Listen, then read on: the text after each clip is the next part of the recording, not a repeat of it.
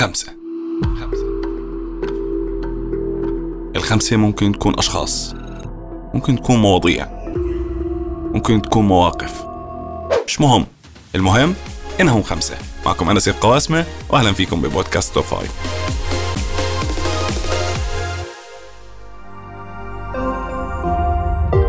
رؤيا بودكاست.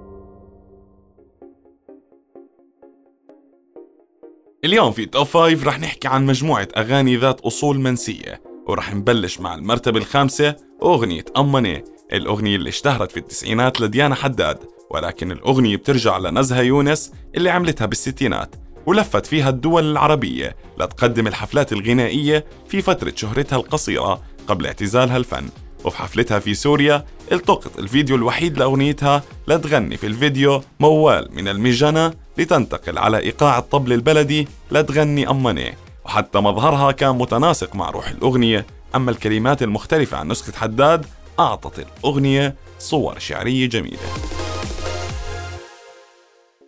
في المرتبة الرابعة لهجر قصرك اللي بترجع لدلال الشمالي وكتبها الشاعر رفعت عقل ولحنها زهير العيساوي. بعدين لفت فيها دلال بين العديد من المسارح العربية لتحصد الإعجاب والشهرة. بس ما تخيلت دلال إنها بعد أكثر من 40 سنة رح تلاقي حالها أمام جمهور نسي وجودها واعتبر أغنيتها لهجر قصرك فولكلور وما إله صاحب ومن الناس اللي غنوها هم جورج وسوف ساري السواس يارا وعلي الديك. وبحسب كلام دلال نفسها إنه كلهم أسوأ من بعض وشوهوا الأغنية. في المرتبة الثالثة حبيت أرمي الشبك اللي بترجع لصاحبها الأصلي صفوح شربجي واشتهرت عام 2002 لما أصدر جورج وسوف ألبوم أنت غيرهم وكانت إحدى أنجح أغانيه هي حبيت إرمي الشبك.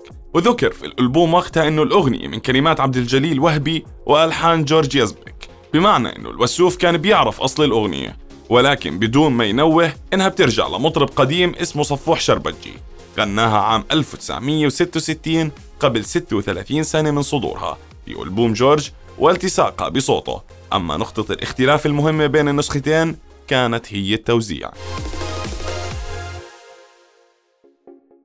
وفي المرتبة الثالثة ابعت لي جواب اللي بترجع للمنشد الكبير صبري مدلل الملقب بشيخ الطرب رغم إنه هاي النسخة مصورة خصيصا لفيلم وثائقي لشيخ الطرب إلا إنه النسخة الأصلية اللي طلعت للمرة الأولى كانت على الإذاعة.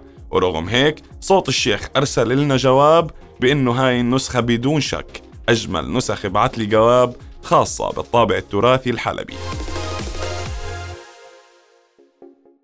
أما في المرتبة الأولى فهي زوروني كل سنة مرة لصاحبها الأصلي حامد مرسي اللي في عام 1919 وقف على مسرح الإسكندرية ليغني زوروني كل سنة مرة. من كلمات الشاعر يونس القاضي ذهب وفي مقابلة تلفزيونية مع ميرفت أمين ضمن برنامج سينما القاهرة جلس حامد يحكي قصة هاي الأغنية وكيف حفظها من سيد درويش قبل ما يغنيها أي شخص وكيف تبعوا السميعة من الإسكندرية إلى القاهرة ليغنيها بدون ميكروفون ويستمتع بالتصفيق والتهليل لأدائه.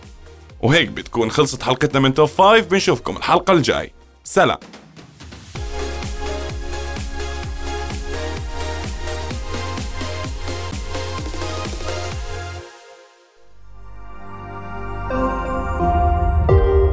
رؤيا بودكاست